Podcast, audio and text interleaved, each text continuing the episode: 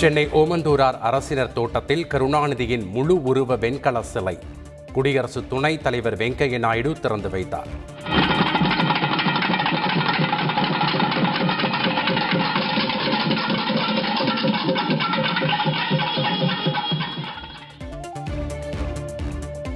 கருணாநிதியின் உருவப்படத்திற்கு மலர் தூவி மரியாதை செலுத்தினார் வெங்கைய நாயுடு.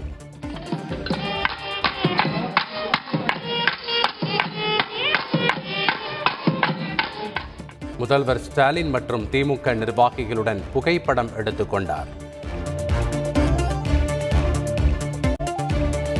ஜனநாயக நாட்டில் கருணாநிதியை போன்று சிறந்த தலைவர் இருந்ததில்லை. குடியரசு துணைத் தலைவர் வெங்கையா நாயுடு புகழாரம்.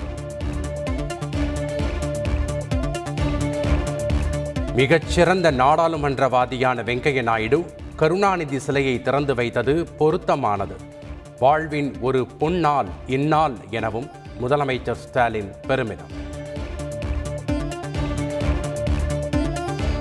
அதிமுக கவுன்சிலர்களை செயல்பட விடாமல் திமுக அரசு தடுப்பதாக எதிர்க்கட்சித் தலைவர் எடப்பாடி பழனிசாமி குற்றச்சாட்டு.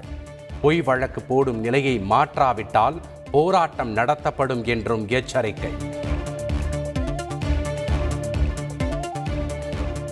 பாமக பொதுக்குழு கூட்டத்தில் கட்சியின் தலைவராக அன்புமணி தேர்வு.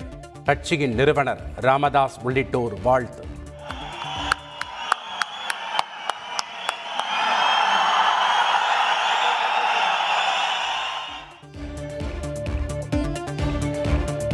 தமிழகத்தில் வருகிற இரண்டாயிரத்து இருபத்தி ஆறாம் ஆண்டில் பாமக ஆட்சி அமையும். பாமக தலைவர் அன்புமணி ராமதாஸ் உறுதி. இந்தியாவில் யூரியா இறக்குமதி செய்வதை மாற்ற மத்திய அரசு நடவடிக்கை. விவசாயிகளின் தோழனாக செயல்படுவதாகவும் பிரதமர் மோடி பெருமிதம். விசா வழக்கில் தொடர்ந்து மூன்றாவது நாளாக சிபிஐ முன்பு ஆஜரானார் கார்த்தி சிதம்பரம்.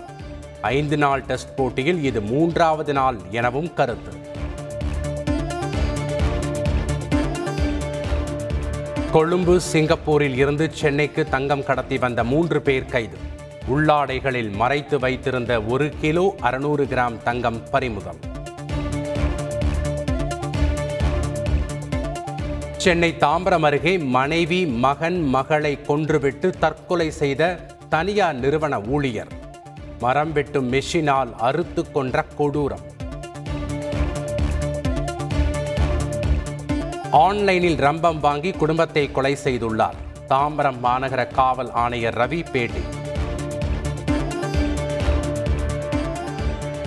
ராமேஸ்வரத்தில் மீனவ பெண் கொலை செய்யப்பட்டதன் எதிரொலி. வடமாநில தொழிலாளர்கள் குறித்த தகவல்களை ஒப்படைக்க நகராட்சி உத்தரவு.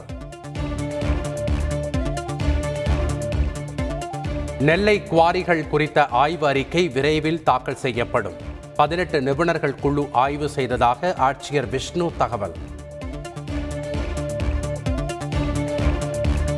புதுச்சேரி மின்துறை விவகாரத்தில் நீதிமன்றம் செல்ல தயார். முன்னாள் முதலமைச்சர் நாராயணசாமி பேட்டி. திருப்பதி ஏழுமலையான் கோயிலில் அலைமோதும் கூட்டம். இரண்டு நாட்கள் காத்திருந்து தரிசனம் செய்யும் பக்தர்கள்.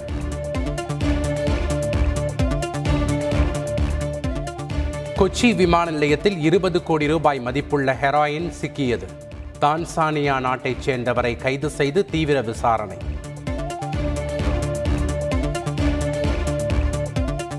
தெலங்கானாவில் கோவில் தேரில் மின்சாரம் தாக்கியதில் மூன்று பேர் உயிரிழப்பு. திருவிழாவுக்காக தேரை கோவிலுக்கு எடுத்து வந்த போது துயரச் சம்பவம்.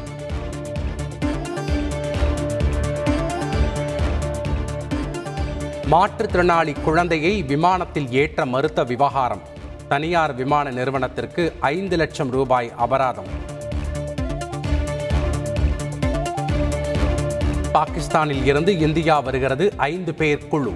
சிந்து நதி ஒப்பந்தம் நீர்மின் திட்டங்கள் குறித்து விவாதிக்கிறது.